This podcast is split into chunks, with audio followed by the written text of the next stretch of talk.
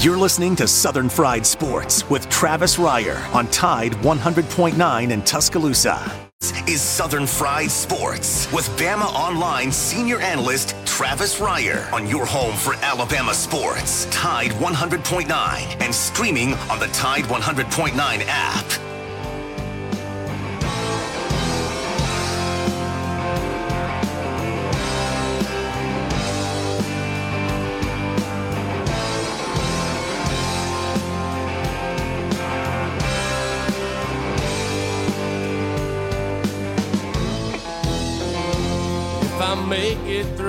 Year, I think I'm gonna put this bottle down. I guess as time goes on, I'll grow to miss it less than I will now. And I think I'm gonna tell her that I'm gonna go away for a while. Till I can get this demon out. Is 11 a.m. on a National Signing Day Wednesday. It is time once again for Southern Fried Sports on your home for University of Alabama Athletics. Tide 100.9 FM. Travis Reier, senior analyst for BamaOnline.com with you each and every weekday morning from 11 a.m. until noon. The show, as always, brought to you by Peterbrooke Chocolatier out there at 1530 McFarland Boulevard North in the Indian Hills section of Tuscaloosa, the Chocolate Lady, her outstanding staff, and their 14th year of serving you, the great West Central Alabamian, and glad to do so, especially with Valentine's Day upon us, two Sundays away. Feb 14th will be here in a flash. Get by Peterbrooke Chocolatier. Take care of that special someone right there in the Indian Hills section of Tuscaloosa. Joined on the program by the executive producer of Southern Fried Sports, Mr. Jacob Harrison, who together we combine to form the six Woo! of sports talk radio. Jacob, Jacob, the highest ranked recruiting class in recruiting ranking industry history for the Alabama Crimson Tide. Does anything surprise you anymore when it comes to a Nick Saban led effort over there off Bryant Drive?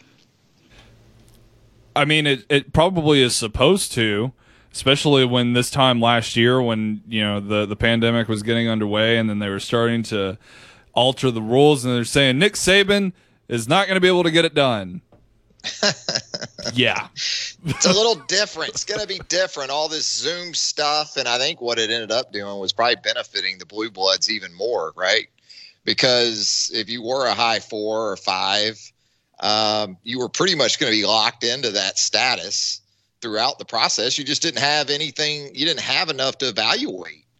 Uh, guys on. That was both from the recruiting ranking industry perspective and then more importantly from the coaching staff perspective because there wasn't a May evaluation period. Coaches weren't able to get off campus. You didn't have the big summer camp run, which has become so critical to the recruiting process. It's a big, big piece of what Nick Saban and his staff utilize, not only in terms of the upcoming cycle, but gosh, you know, two, three cycles down the road, you're able to go ahead and get that going. I think that benefited Alabama in that a lot of the kids that they had, I'm thinking at the top of their board at their respective positions, for the most part, even with the shutdown last year, they were they had already had a lot of those kids on campus in some form or fashion. So uh, yeah, definitely a different approach, and we'll see how this one plays out. They're hoping to lift the ban that has been in place for close to a year now on April the 15th, but uh, that's no certainty. But Alabama, once again, under Nick Saban,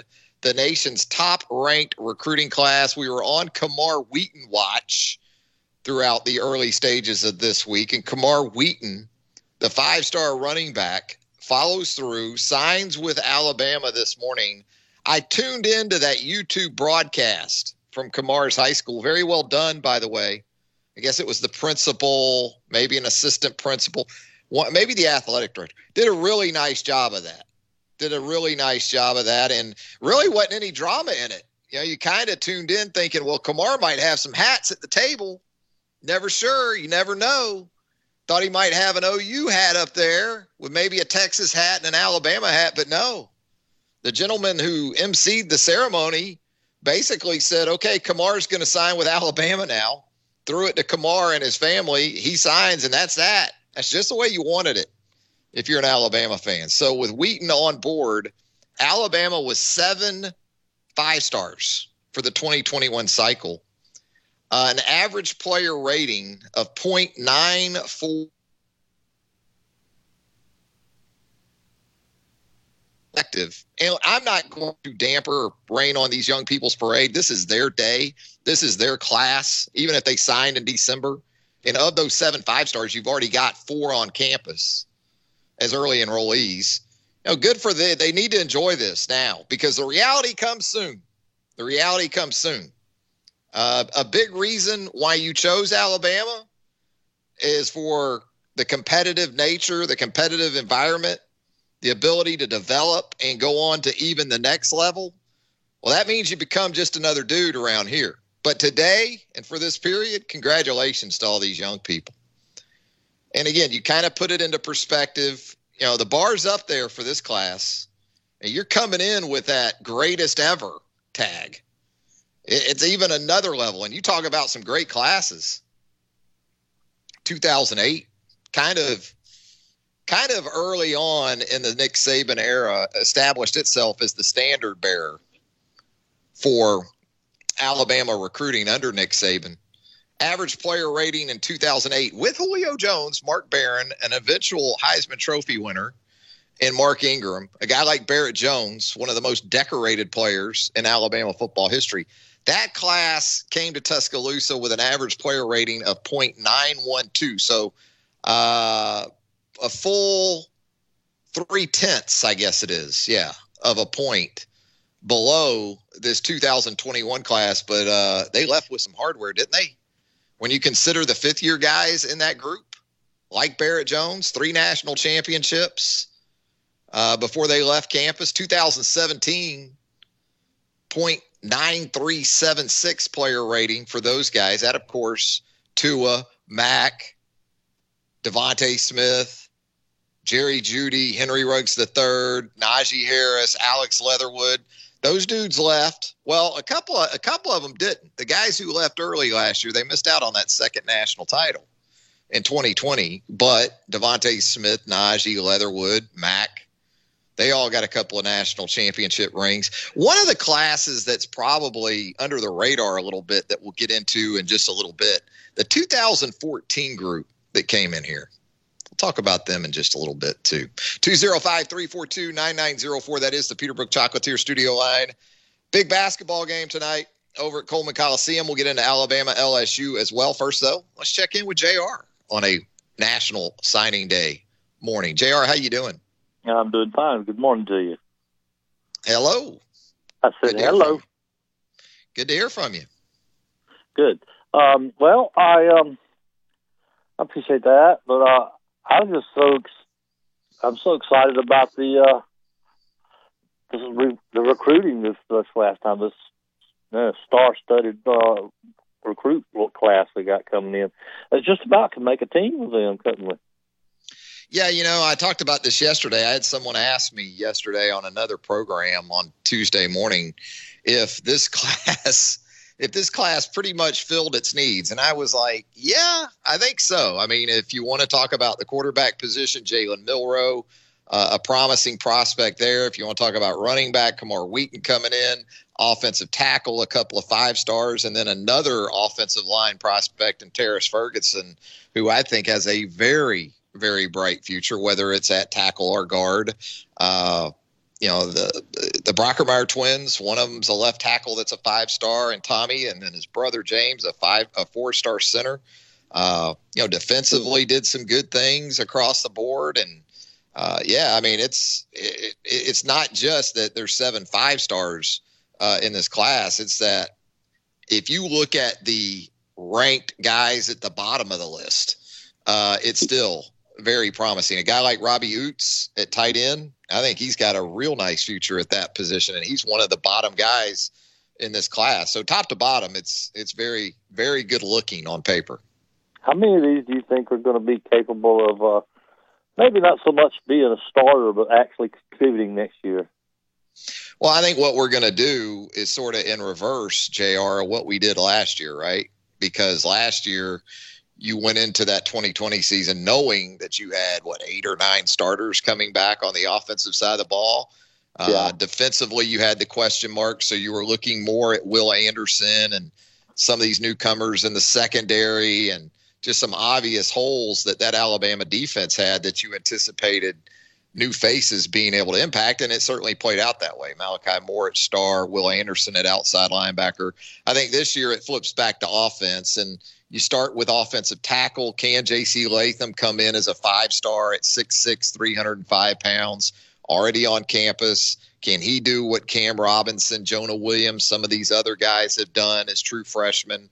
Jump right in there at the tackle position as a as a true freshman, Tommy Brockermeyer in that same boat with J.C. Latham, another five star true freshman. And then I think, you know, wide receiver, you got to consider that with everything with the production Alabama's losing between DeVonta Smith and Jaylen Waddle. You've got a couple of, uh, you've got a five star in Ja'Corey Brooks coming in at that position. Agiye Hall's a high four.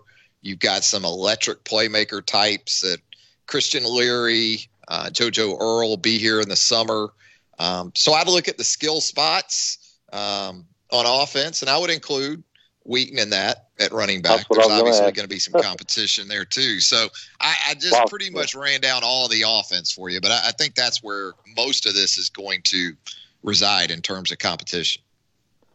Sounds great, man. I'm looking forward to the next year. And tonight we got a good basketball game coming. Yeah. Absolutely do. Absolutely do. A big. Sure wish I, I got, could go, but I got a broken foot and I can't hardly walk all that much, so I don't yeah. really want to try to push a wheelchair around in there.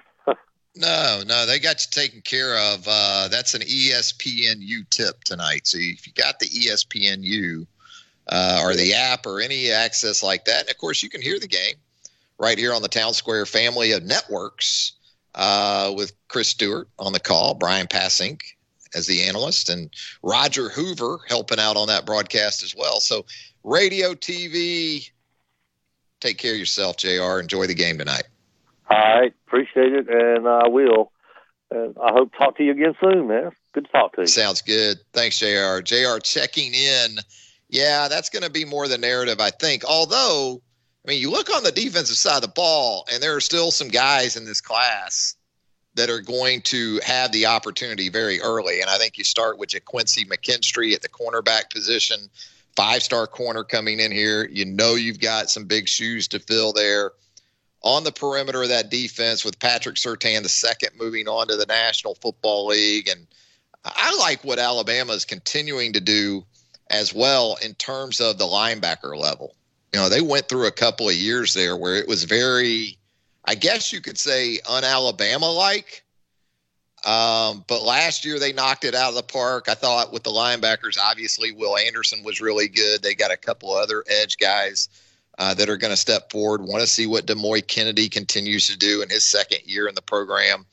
But guys like Ian Jackson of Prattville, Deontae Lawson of Mobile Christian, uh, you know, continuing on that second level of the defense to continue to add some twitch. wasn't very twitchy there for a year or two. A lot of that had to do with Alabama being pretty inexperienced at linebacker due to unforeseen issues in 2019. Also, Khyree Jackson, a guy to keep an eye on at the cornerback position coming from the junior college ranks. Six-three corner.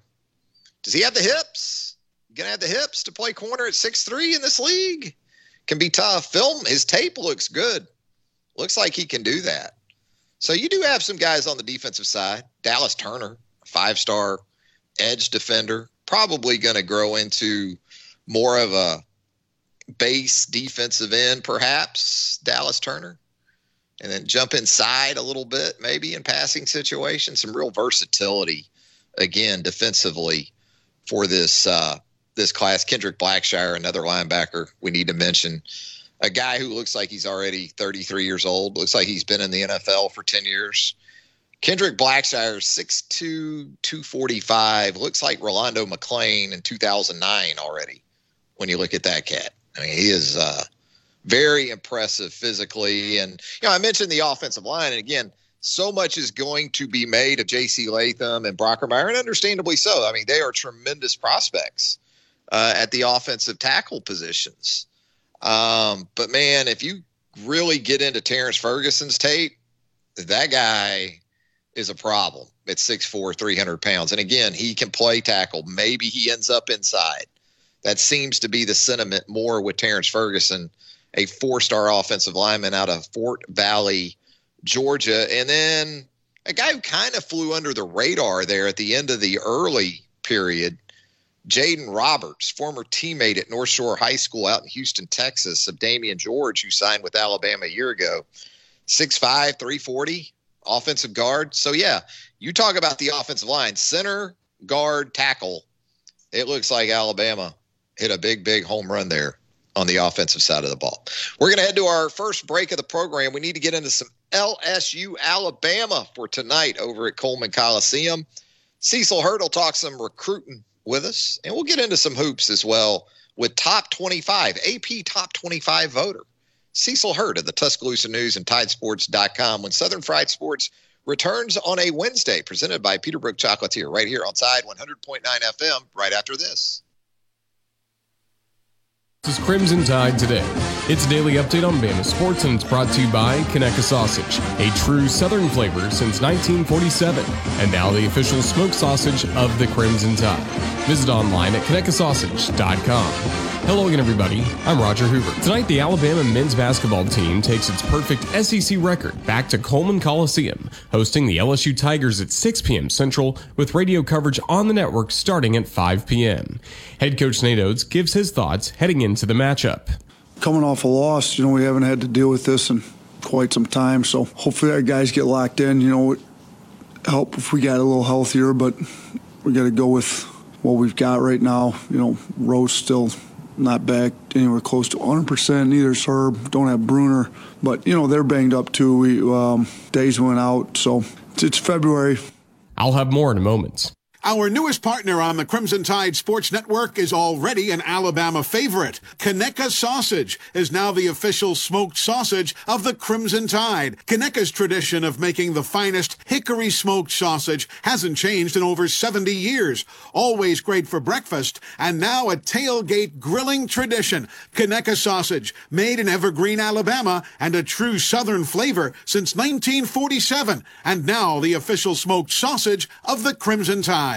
Alabama Athletics has announced its plans relating to capacity, ticket distribution, and game day operations for the 2021 softball season. While there will be no advance public sales of tickets due to the demand from existing ticket holders, fans looking to secure single game tickets should visit RollTide.com and follow Alabama softball on social media as updates to ticket inventory will be shared on a game by game basis.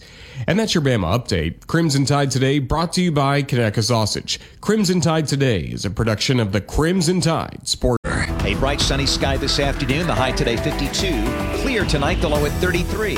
Tomorrow becoming mostly cloudy. Rain arrives tomorrow night, the high 61. And for Friday, the sky becoming partly to mostly sunny, the high at 50. I'm James Spann on the ABC 3340 Weather Center on Tide 100.9. Tide 100.9. For more coverage of Alabama football, visit us at Tide100.9.com or download the free Tide 100.9 app. The Crimson Tide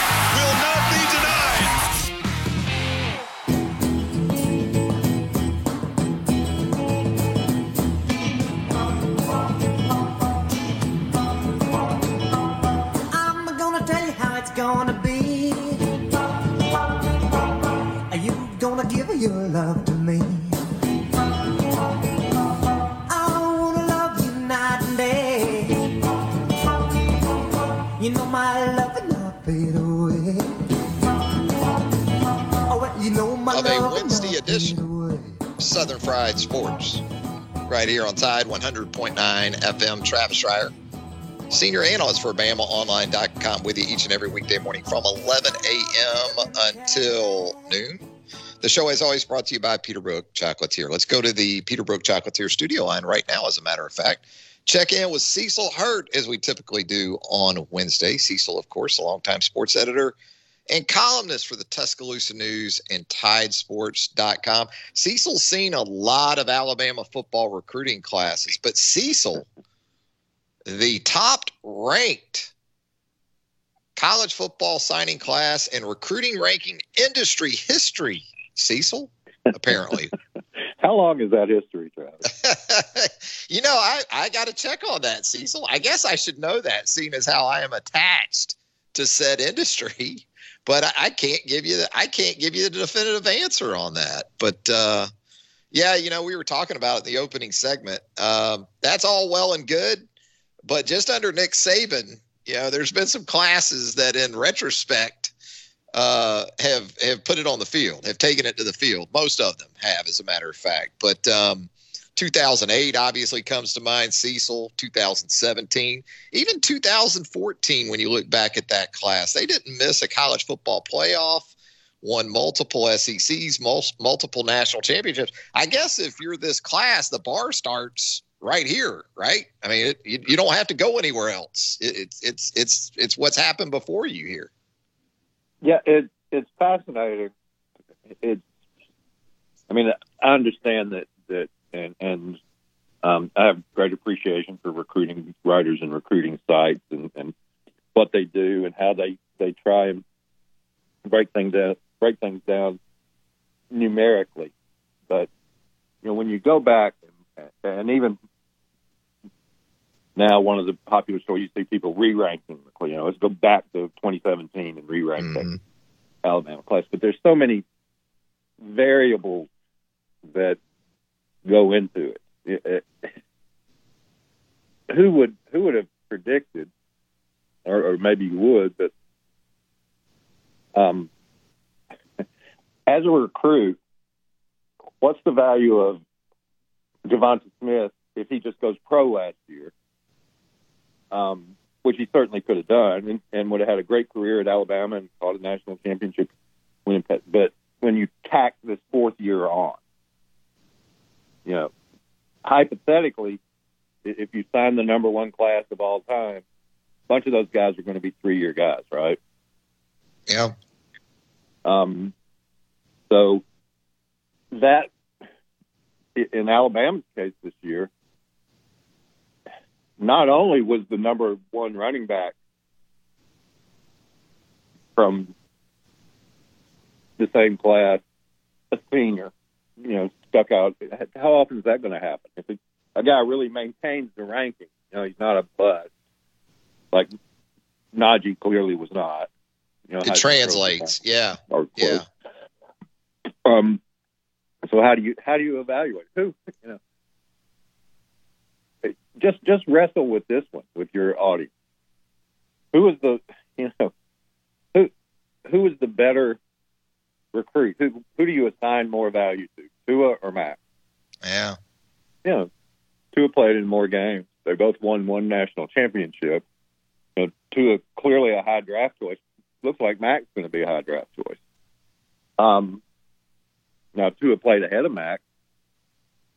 But if you're talking about as a recruit,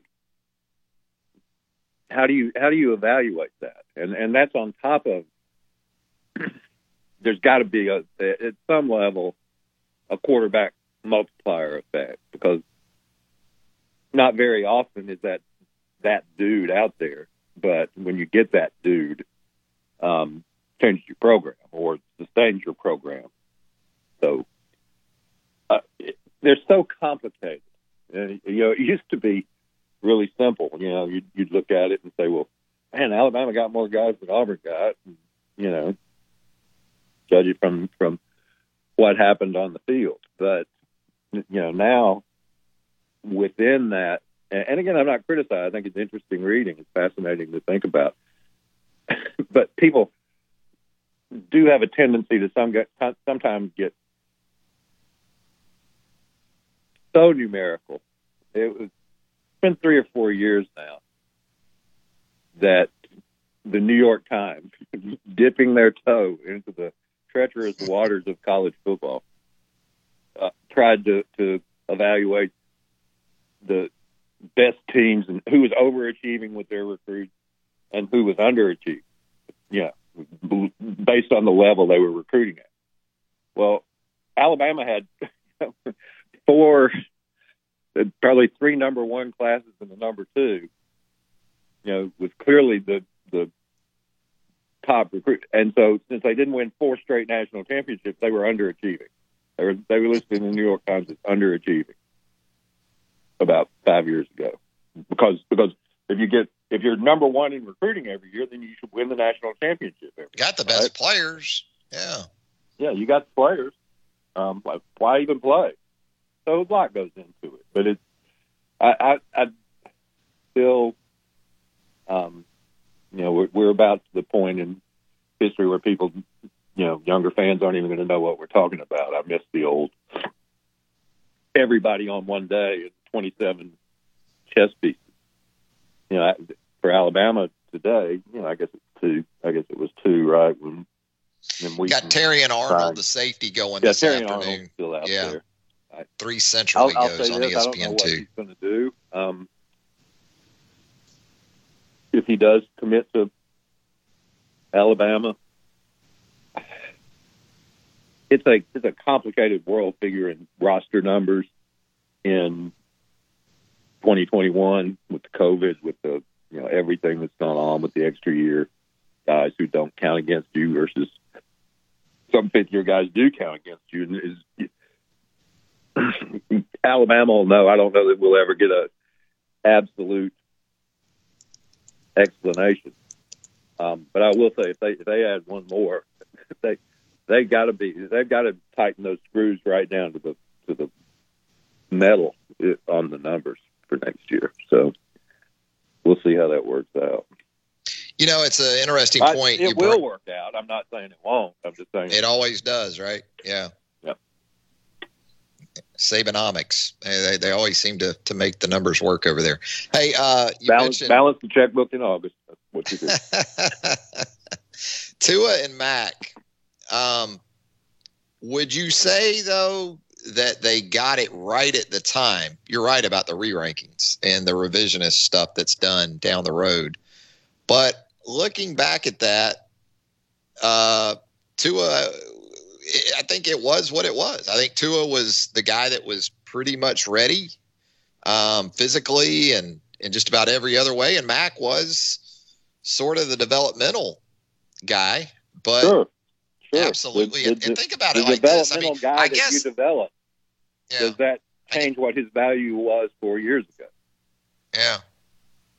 Yeah. And Tua still had a year and- and left. this is- I mean, and- Tua could have come back. And this know? isn't a criticism, but you know, Bo Nix, who is highly rated, it, it's still a little bit up in the air, you know, and and a lot of it through circumstances beyond his control in terms of changing offenses and now changing head coaches completely and so forth. Um, but you know, how's he going to be evaluated? And you know, it makes it difficult. It, it's really difficult for for quarterbacks. Um, I mean, sometimes on a certain level, regardless what happens, the the rankings got it right. Justin Fields, you know, they got that right. I mean, he was he and Lawrence were the guys. Um, the fact that he transferred out of Georgia and went to Ohio State doesn't change that. And that he technically that he not technically that he didn't win a national championship doesn't change that. He's still a, a guy that that everybody would have wanted out of high school has lived up to his ranking and and um, you know they nailed that. Cecil, for this class specifically, looking at Alabama and what they've done in this cycle, just seems like the narrative has done a 180 compared to last year when you start thinking about immediate help from a class. And obviously, last year was so much that Alabama returned offensively and what it had to replace defensively. It was uh, the defense that we were talking about mostly on this day a year ago. It, it, it seems like it's pretty much the offense that we're going to look at, I guess, when we start thinking about contributors on a uh, fairly immediate basis for 2021. It certainly will have a chance. I, I'm let's let's set Mechie aside, you know, and and the rest of how that recruiting between last year's class that didn't play a whole lot because of the guys in front of them, and and the class that is being finalized today. I'm going to really be interested to see how that takes shape. But there's certainly room for a couple of receivers. One would think. Now, Camar Wheaton signing this morning. you know, it, that's a heck of a running back run. Yeah, it is. Yeah, for, for next year. Would um, I think I wouldn't be surprised to see both Robinsons back, Brian and Mhm. Keilan. Um, plus Jase McClellan. Um, Trey Sanders has got a he's got a rehab from that wreck, and it's a long way to go probably. Um, but Trey Sanders, Roydell Williams, it, I mean, it's it's it's stacked up in there. Um, the the interesting one and one that Alabama's been successful with, Jonah Williams, um, Cam Robinson. Um, do those most highly rated? I'm not going to say best, but most highly rated offensive linemen. You know, do they Brockermeyer, um, Latham? Do they step right in on the offensive line? Uh, you looking at it, you would say they they that's the plan.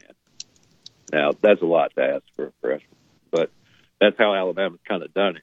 Um, at least in the those two instances that I cited, plus Evan Neal. Um, so see how it works out, but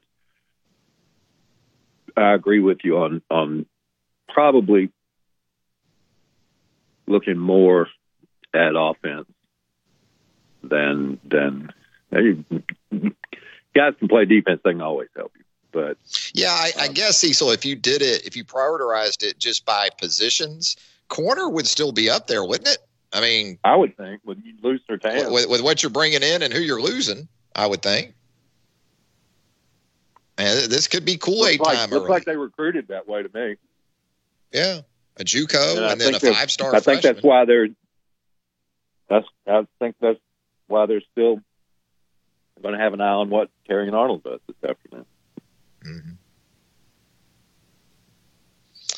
So Cecil, we have uh we have a big men's basketball game over at Coleman Coliseum this evening. Alabama coming off a tough loss, but not one that really should shift the the expectations or the legitimacy of this team. I think we've got a big enough sample size now to know that this is a really good basketball team. But Cecil, uh, is a team right now that we're seeing kind of the accumulations of the bumps and bruises, some some situations outright injuries, uh, the grind? What what is this team trying to push through right now? Do you think, Cecil? Uh, Herb is, is beat up. Probably better for Herb that they're playing today instead of having a Tuesday night or last night. Uh, probably just needs rest, but aren't in a stretch of the schedule that really allows you to do that. Um, they miss Bruner. There's there's no question about that. Um, I, I thought that been apparent in this last stretch of games, and it, they won't be this. This Ala Bruner was was not there for LSU last that that that game last month, or it is now last month in Baton Rouge, and I was there, and you, you won't see anything like that. There's a reason it's the all-time SEC record to shoot like that. 23 threes, yeah. Yeah, you know that. So it's a unicorn. That, that's that's not what's going to happen. They just need some guys to, yeah, they need to get what they can out of out of Herb, which is usually a lot. Um, Jahvon Quinerly has been in a slump. I think teams are defending him a little differently, and you know Reese, a lot of lot, a lot of pressure with Bruner out. There's a lot of pressure on Reese step up and be that guy. Now, again, Alabama's not the only team banged up. Oklahoma was down two starters. Darius Day's out for LSU with an ankle, so they're going to start Shareef O'Neal, who would have had a tough time covering Bruner, I think. So, um, it will be interesting to see. Uh, LSU's not a deep, deep team. I mean, they'll bring O'Neal up for days. Um, be okay in their starting lineup, but then they lose that depth, uh, and they don't have a lot of other guys that played a whole lot. But they can score. You know, Cam Thomas could score thirty, and um, high volume shooter, and so it'll be a different game. And and just like every other staff in the SEC, um, uh, LSU's seen the tape, and they'll change probably a little bit of their defensive philosophy if they can execute it, you know, and get out more on the perimeter. And that's not probably ideally what they're built for, but you you do what's best. And you know, we're in a stretch in the SEC, and you know, watching last night a little bit, teams are teams are. This happens in football too, I think, Travis. But the teams will muck it up. You know, they're, they're gonna they're gonna make it like like you know cake batter. You kind of got to stir that stuff around. It's not just going to be easy and and simple. And you know, watching that, watching Ole Miss and Tennessee last night, they they, they just kind of grind it out. Tennessee get get caught up in games like that and just can't score enough points. Great defensive team, great defensive team. Uh, hold a team to 52, you ought think you ought to win. But you know, you're going to see South Carolina play that way. You're going to see Texas A&M play that way. Uh, you're going to see Ole Miss obviously play that way. Tennessee's kind of built that way anyway. So um, Alabama's got a few of those grinders ahead. Now, with that said, and I'll, I'll take a breath, but you know, the over under on this game is still 162.5. so they don't they don't expect it to be come in come in around 110. Yeah, it, it's not going to be the NBA All Star game, but it may not be uh may not be all that far off. Um, Cecil, yeah, you know, you, you talk about the, 78 kind of game. Yeah, the volatility of the league, I guess, on display because you watch Tennessee and understanding this Kansas team isn't those Kansas teams, but you watch Tennessee over the weekend and they blow the Jayhawks out in Knoxville, and you start to think Jaden Springer's back in that lineup. Here they come. Here come the Vols that we were kind of anticipating. Yeah, just need just need one scorer. You know, just need one guy. Yeah. And then go on the road last night, score 50 points in Oxford. I mean, as you outlined, that was. And, and then you try to figure, you start trying to read into schedules, right? You start looking ahead at schedules and you look at, say, Georgia as a team two weeks ago. You thought, well, that'll be a, a chance for an Alabama to catch its breath. But Georgia goes into Auburn last night and wins. And it looks like it's playing pretty good basketball. So it's hard to Yeah, now Auburn, hard to kind of make those and, predictions. Know, Cooper fouled out. That doesn't help Auburn at all. No. But uh, they did very- very well. Georgia must have shot 25 layups, really and truly, which is unusual. You know, the Auburn's a team that's capable of blocking 10, 12 shots a game, but they were getting um, just really bypassed on the dribble. I have to wonder, um, Travis, when you when you've taken the self-imposed year, when you're, you're just playing in a certain sense, and I, I obviously Auburn has pride. Auburn wants to play well. That's not what I'm suggesting, but you know the conversation everywhere else, or certainly among the top teams. You know, what's our seeding? What are we going to do in the tournament? What you know? This game means this, this, and this.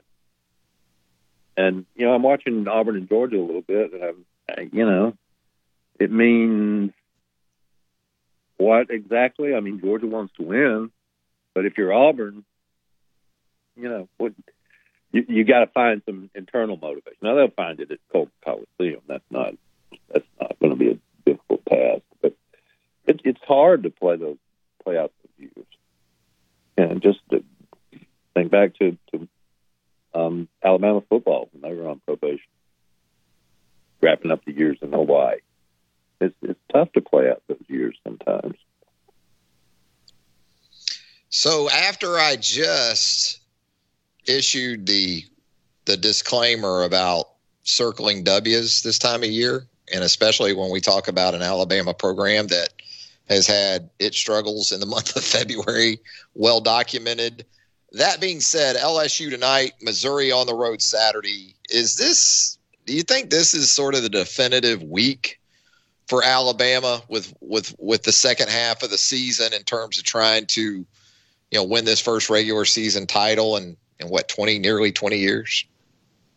Could be. You know, with Tennessee losing last night, um, if Alabama beats LSU, goes up to Columbia, and beats Missouri, they've essentially. And South Carolina's record's a little different because they have missed so many games, but um, Alabama will have a four-game lead um, with seven to play, and you know they'll be tough to catch. You know, and a couple of hammers against teams they only play once, right? Right, right. Um, a couple of three. You know, um, so so Missouri will be tough. You know, they're they're tough at all. I'm interested to see how they play tonight against Kentucky, but you know, Tennessee took that fourth loss last night, legal loss.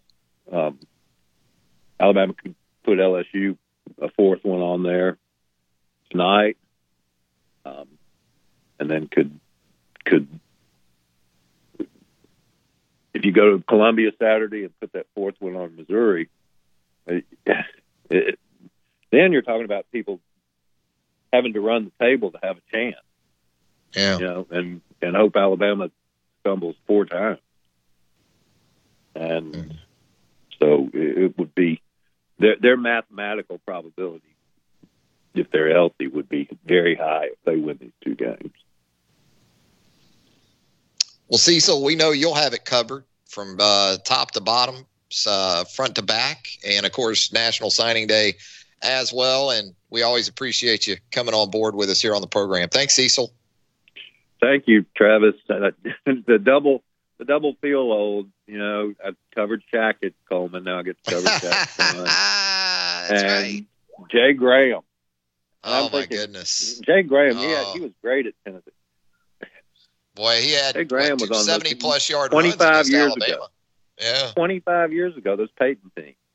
I know. Uh, I know. It's it's you rough. know, You're right. And and and he's he's as fresh in my mind because he's a really good back, obviously. hmm And he's as fresh as my mind at Tennessee as Kamara. You know, I mean, Yeah. that's how it runs together on you after a while.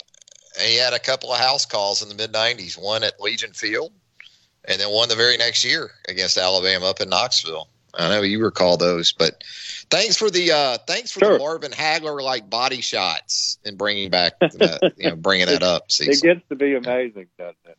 Oh my gosh, really absolutely! Just getting out of bed is amazing some days. And and All seeing these these young kids, it's a reminder Oh, of these this kids. fact. They're all excited about the video football coming back, Cecil. You know, the EA oh, Sports. Oh, They're fired up, the kids. That's. Yeah, Jacob in there. He's When- excited. I'll, I'll He's get excited. when they bring Tecmo Bowl back. I'll be pumped. Yeah. I mean, all we needed, Cecil, back in the day was Pong, and we were good, you know, as long as we had Pong. Pong and and the little magnetic football with the men, you know, that you just turned on the magnets and they randomly spin around or whatever. Space Invaders was just, that was just mind boggling when Space Oh, Invaders absolutely. came out. You know, that was it. Absolutely. That was, it was, it was never going to get better than Space Invaders, Cecil. Uh, you'd play Space Invaders, and then you'd you'd say, "This is so awesome! I got to call my friend." And so you'd go and try and find find a payphone. well, we had we had um, we did have a mobile phone in our house. It was just that you know pops worked for the phone company, so he was Oh. able to get those phone cords that were like two football fields long. You know, and so you could literally take the phone anywhere in the house. You know, that was the that was a mobile phone in about eighty. You know, that was our mobile phone in '78. I, people, you know, your your kids. I, I don't know if you could even explain to them how. No. A, not not only that you're constantly connected in the way that you are now, but B, you know, if you had a buddy, you know, you're in Jacksonville, you had a buddy in Tuscaloosa, you'd call him and you could talk for two minutes because you were going to get billed seven dollars for the call. Well, I'm going to make you feel really old, Cecil. I'm going to tell you my first exposure to your writing was going to the Five Points newsstand in Riverside of Jacksonville, Florida. Big newsstand right there in Five Points, bustling district, historic district near downtown Jacksonville. Mm-hmm. And we would roar down there on Mondays to get the Sunday edition of the Tuscaloosa News and the Birmingham. We would get, I would get all the, they had the Birmingham News, they had the Tuscaloosa News, and that's that's uh that was my first exposure to you. A newsstand there on Mondays. We'd get the we'd be able to get the Sunday paper there. So Put a- there you go. To, to put a bow on this, I, I can also remember wait, waiting to get your recruiting update in a newsletter. Absolutely. Southeastern Preps Illustrated. It was on that same newsstand. Yeah, at that same stand, and that was. I mean, Oh gosh. that's what you flip through "Oh man, that kid signed with with um, Yeah. Tennessee." You know, Yeah, and for the really for the really hardcore subscribers, we send faxes too. Those newfangled faxes we'd send out too, Cecil. Yeah. Yeah. there's also Yeah. there's also probably a couple of couple of guys down there in um, South Florida, down in Naples or somewhere, um, still living off their one nine hundred number. Oh, those one nine hundreds. Yeah. Those were no good. those were no good. If Absolutely. you were on the if you were on the paying end, they were the Oh, yeah. end- Yeah, they weren't were bad on that end, but woo, Well, do we, damage. gone down memory lane long enough. Let's see what Nick Saban has to say today. Yeah, we'll check in with Nick later this afternoon, and we'll watch some Nick Alabama Saban and Will Wade. tonight. That's a full day. Oh gosh, how about that? Speaking of phone calls, all right. Hey Cecil, All right, we'll you let go. you get out of here. Appreciate it it, up. man. There you go, Cecil Okay, Hurt. Tuscaloosa News and Tidesports.com. We have made each other feel archaic enough for one day. We're going to head to a final break. We come back. We'll put a wrap on a Wednesday edition of Southern Fried Sports right here on Tide 100.9 FM right after this. A bright sunny sky this afternoon, the high today 52. Clear tonight, the low at 33. Tomorrow becoming mostly cloudy. Rain arrives tomorrow night, the high 61. And for Friday, the sky becoming partly to mostly sunny, the high at 50. I'm James Spann on the ABC 3340 Weather Center on Tide 100.9. The flagship station for Alabama Crimson Tide football. Alabama touchdown. Only on Tide 100.9 and streaming on the Tide 100.9 app.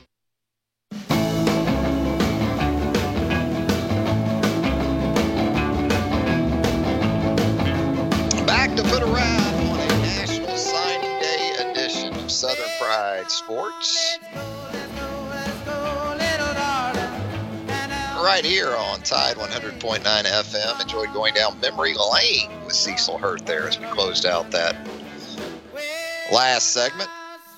I don't miss working the recruiting side of college football all that much, to be honest with you. I'm thankful for it, very thankful. I follow it. I have interest, strong, strong interest, like each and every one of you out there. But actually covering it, well, at least back in the day, I got to think it's easier today. But in some ways, the value of it, in terms of just straight news, because so much of it is self-reported. The prospects with social media and their ability to get their own word out when and how they want to. It's changed, no doubt about it. But man, back in the early 90s, mid 90s, when I jumped in, it was an education. There's no doubt about that. I left school. I didn't finish college to get in the business. So it literally was my education and my sort of entry path, entryway into what I'm doing these days. But uh, totally different game back then, man. Yes, we're putting out actual magazines and newsletters and faxes and on the phone to all hours of the night. Yeah, hard lines. Didn't have cell phones either. Think about that, trying to cover recruiting back then. Hey, by the way, you probably saw Rock Taylor, the wide receiver from Oxford High School over in the Anniston area had his offer, his scholarship, uh, rescinded by Tennessee with that coaching change up there in Knoxville. Uh, a bit of a uh, a bit of a blowback, as you might expect, from the Oxford head coach here in the last day or so. But it looks like Rock Taylor has landed on his feet. He will be going to college and playing college football in the state of Tennessee. It will just be at the University of Memphis for our guy, Ryan Silverfield. Ryan Silverfield, good young head coach up there at Memphis. So uh, it works out okay for Rock Taylor. Hey, um, you're going to hear from Nick Saban coming up later this afternoon. I believe that's around four. He's going to address the media in relation to this latest signing class for the Alabama Crimson Tide. Then, of course, you're going to have Alabama LSU tonight, 6 p.m. That's an ESPNU broadcast. If you can't go to the game, uh, should be a great one. Should be a fun game, as Cecil and I talked about. Uh, should be plenty of points. You had 180 between the two teams the last time they met a couple weeks ago down there in Baton Rouge. Of course, uh, Alabama contributed 105 of those. So we'll see if the visiting Tigers can keep things a little more competitive. I don't anticipate Alabama making 23 threes for a second straight meeting with LSU. So I would expect it to be a little bit tighter than the 30 point spread uh, 15 days ago. That's going to do it for a Wednesday edition of Southern Fried Sports. Thanks again to Cecil Hurt for joining us. Thanks to Jacob Harrison for producing the show. The lunch whistle on this Wednesday. Southern Ale House, 1530 McFarland Boulevard North in the Indian Hills section of Tuscaloosa. Treat yourself to a great lunch with these cold temperatures. I bet you, I bet you they've either got the Brunswick stew, maybe the brisket chili. Those both sound great on a chilly early February day. Get by Southern Ale House, 1530 McFarland Boulevard North. Until 11 a.m. on Thursday. Have a great rest of your Wednesday, everybody. Make me act so funny, make me spend my money, make me feel real loose like a long necked goose, like a girl. Oh, baby, that's what I like. What's that, baby? But, but, but, But, oh, baby, you know what I like. Chantilly lace had a pretty face, had a ponytail